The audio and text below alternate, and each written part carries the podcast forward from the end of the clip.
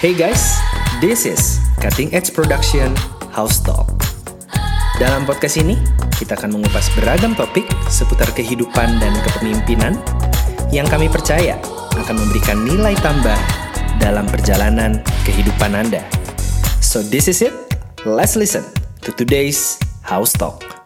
Selamat datang para pendengar Cutting Edge Production House Talk, di mana setiap minggunya kita akan membahas mengenai berbagai macam hal yang tentunya dapat membantu Anda dalam menjalani kehidupan Anda sehari-hari. Kembali bersama saya ada Pastor Semi Hartanto. Hey Phil, Good day Pastor. good day. Dan tentunya pada hari ini kita akan membahas satu topik mengenai producing the next leader atau bagaimana caranya kita bisa menciptakan atau mempersiapkan pemimpin selanjutnya Yep. yang akan mewarisi kepemimpinan yang sebelumnya dimiliki. Yep.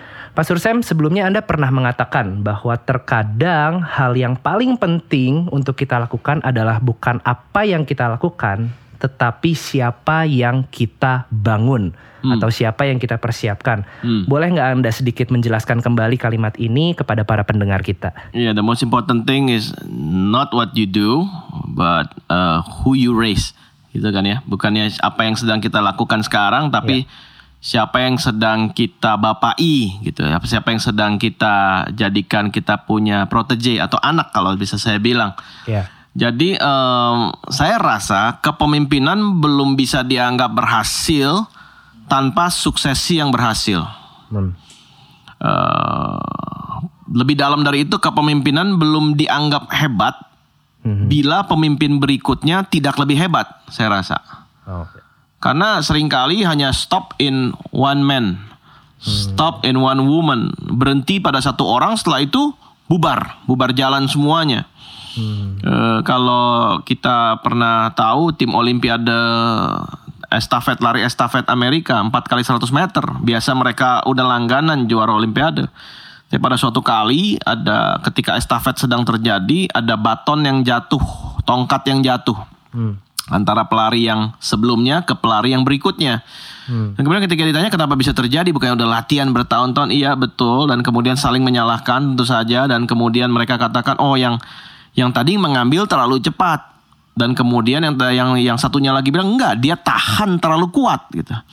Dan ini saya, saya rasa terjadi generational tension sering sekali dalam keluarga, dalam organisasi. Yang satu bilang dia mau cepat-cepat ngambil, yang satu menggenggam terlalu kuat. Dan saya rasa ini yang perlu kita hadapi sebagai sebuah realita, bukannya problem. Tapi ini merupakan sebuah challenge yang harus dipecahkan antar generasi. Betul. Dan tentunya hal ini juga eh, tentunya sangat relevan ya Pastor ya untuk eh, berbagai macam eh, kepemimpinan yang ada baik itu dalam kepemimpinan keluarga ataupun organisasi. Hmm. Dan boleh nggak Pastor ceritakan eh, langkah-langkah yang dapat kita eh, lakukan sebagai seorang pemimpin untuk mempersiapkan pemimpin selanjutnya? Saya rasa yang paling baik untuk mulai adalah mulai sekarang. Mulai dari sekarang. Berapapun usia organisasi Anda, jangan pernah berhenti untuk menabur, menabur, menabur, menyuntik, menyuntik, menyuntik yang baik kepada next gen, generasi yang berikutnya. Jadi eh, langkah-langkahnya kalau saya boleh bilang eh, do it as early as possible. Mulai sekarang, mulai lebih baik, lebih awal, lebih baik. Dan ini ini lakukan apa pun yang kita bisa untuk untuk bisa me- mengangkat mereka, untuk bisa mulai empower mereka. Sekali lagi empower artinya give power, memberikan wewenang, memberikan keleluasaan, memberikan ruang gerak, termasuk ruang gerak untuk mereka buat salah. Dan itu bisa diperbaiki. Malah ketika orang buat salah dan kemudian dia menjadi lebih baik, bukankah nilai daripada orang itu menjadi lebih tinggi? Right. dibanding ketika dia belum pernah buat salah. Jadi mulai eh, lebih awal, as early as possible. Yang berikutnya adalah eh, as many as possible. Hmm. Eh, saya rasa seorang pemimpin, apalagi seorang pemimpin yang mempunyai organisasi yang cukup besar. Misalnya dia bertanggung jawab atas 100, 200 orang, 500 orang, 1000 orang. Saya rasa sangat menyedihkan kalau dia bilang, oh saya punya satu orang yang sedang saya persiapkan untuk menggantikan saya. Saya rasa itu sedih sekali. Tetapi harusnya dia bilang, saya punya banyak orang yang sedang saya siapkan untuk nantinya bisa menjadi lebih baik dari saya. Wow. So, not only as early as possible, tapi as many as possible. Kenapa harus satu? Siapa yang bilang harus harus satu? As many as sebanyak mungkin, sebanyak mungkin sesuai dengan waktu dan daya yang anda punya, tentu saja. Eh, tiga baik, lima baik, sepuluh baik, sesuai dengan waktu dan kapasitas anda. Punya waktu apa enggak? Punya punya kebersamaan yang berkualitas atau enggak gitu. Kalau enggak ya tiga, lima. Kalau anda punya kapasitas sepuluh, dua belas, lima belas orang.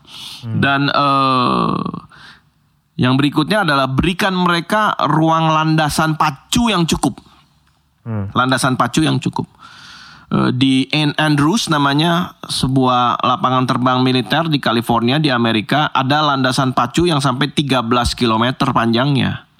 Kita tanya, kok bisa ya untuk jumbo jet aja mungkin hanya butuh 2 km lebih landas pacu cukup untuk membawa jumbo jet yang yang besar. Tetapi mereka di sana bisa take off atau bisa landing mendarat kapal yang di atasnya ada pesawat ulang-alik begitu. Karena bobotnya besar membutuhkan landasan pacu yang panjang. Alright. Jadi Kak, saya rasa kalau kalau seorang pemimpin memang dia menghendaki eh, generasi berikutnya bisa terbang dengan baik, kasih dia landasan pacu yang panjang. Jangan sampai jangan sampai seperti cerita silat zaman dulu. Ini raja sudah mati, semua nunggu-nunggu surat wasiat pangeran mana yang akan jadi raja berikutnya. Gitu. Menurut saya itu adalah keputusan yang paling bodoh di dunia ini. Ya, sepertinya nggak nggak ada yang tahu siapa yang nanti akan pengganti dia. Dan banyak organisasi yang besar punya pemimpin yang sangat baik, satu orang di puncak yang nggak ada orang bisa jawab. Layer kedua dia siapa aja nggak ada yang nggak ada yang bisa jawab. Wow. Siapa yang nantinya punya potensi untuk menggantikan dia nggak ada yang bisa jawab gitu. Karena semua jaraknya terlalu jauh dengan si pemimpin tersebut. Tapi saya rasa semua orang yang sedang kita kaderisasi harus kita berikan berikan landasan pacu yang cukup panjang sehingga nantinya mereka bisa take off dengan enak. Juga sebagai sebuah sarana nanti si pemimpin sendiri bisa landing dengan enak. Right. Kalau landasan pacunya pendek maka ketika landing ngerem mendadak Ya. dan ketika take off itu harus menukik langsung ke atas saya rasa itu nggak nggak baik give them uh, semua pembekalan as early as possible Uh, bekali orang sebanyak-banyak as many as possible and give them long uh, landing strip Dan landing strip ini berbicara mengenai um, banyaknya waktu dan energi yang dituangkan untuk mempersiapkan pemimpin, betul Pastor? banyaknya waktu dan juga banyaknya kesempatan mereka mencoba Alright. mencoba hal yang baik dan juga mencoba mungkin kalau ada kesalahan Hmm. sehingga diberikan eh, ruang gerak yang panjang. Ya. Jangan sampai eh, mendekati usia pensiun baru si pemimpin sibuk memikirkan kaderisasi. Right. Seusul saya mulai dari awal Anda ditunjuk untuk memimpin apa pun di dalam organisasi apa pun pada saat itu langsung berpikir tentang melakukan eh, kaderisasi. Right. Dan tentunya lama jarak panjangnya uh, jangkauan ini adalah tergantung dari orang yang dipersiapkan, betul ya Pastor? ya? Betul. Nantinya akan terlihat di landasan pacu itu siapa yang cepat, siapa yang mampu menahan beban yang berat, bagaimana karakter dia waktu menahan beban tersebut. Nanti akan semua terlihat di landasan pacu yang panjang tersebut.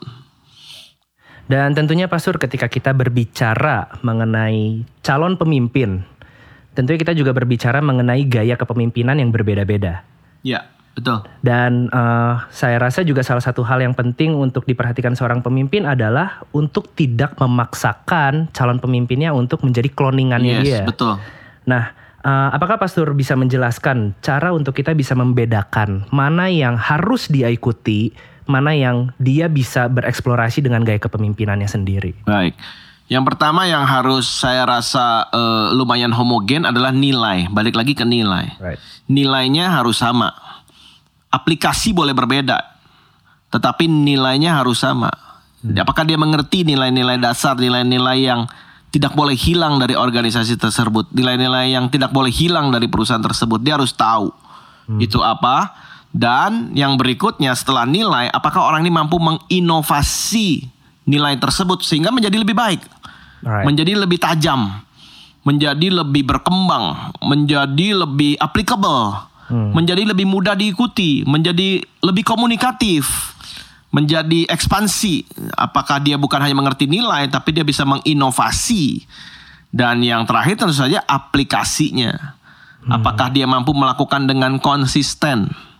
Right. apa pun yang dia percayai dan apa pun yang bisa dia kembangkan tadi karena tanpa satu konsistensi maka itu juga nggak akan berlangsung eh, lama jadi value innovation sama application nilai inovasi dan aplikasi jadi orang-orang yang dengan cepat bisa menangkap nilai orang-orang yang dengan berani melakukan inovasi dan orang-orang yang konsisten melakukan aplikasi itu duluan yang nantinya kita persiapkan lebih lagi dan lebih lagi Right. Berarti yang tidak boleh berubah itu adalah nilai betul ya Pak Sur ya? iya Ya dan eh, kita sampai di penghujung podcast kita pada hari ini. Apakah ada kata-kata penutup yang dapat Pak Sur berikan bagi para pendengar? Ya, eh, survei mengatakan bahwa tidak banyak organisasi atau perusahaan, bahkan perusahaan keluarga yang tetap kuat setelah 2 sampai 3 generasi. Tidak banyak. Berarti keberhasilan generasi yang pertama belum tentu belum tentu bisa diikuti dengan baik atau bisa dikembangkan, diekspan oleh generasi kedua dan generasi ketiga. Yang biasanya terjadi mereka akan memilah-milah dan membelah-belah diri menjadi perusahaan yang tetap baik mungkin tetapi tidak sebesar dulu, tidak sekuat dulu. Dan saya rasa itu semuanya adalah urusan eh, regenerasi. Jadi ini merupakan pilihan, ini merupakan pilihan apakah apa yang Anda bangun akan mempunyai dampak yang lama atau berhenti pada kepemimpinan Anda saja. Itu merupakan sebuah keputusan yang harus diambil sekarang. Right. Terima kasih Pak Sur Semi Hartanto Sama-sama. yang sudah berbincang-bincang dengan kita pada hari ini. Kami mau mengingatkan bagi para pendengar yang ingin bertanya atau mengajukan pertanyaan mengenai topik-topik yang sudah kami bahas dapat mengirimkan pertanyaan ke alamat email cephousetalk at gmail.com Dan kita sampai di penghujung podcast kita pada hari ini. Sampai jumpa minggu depan. Bye bye.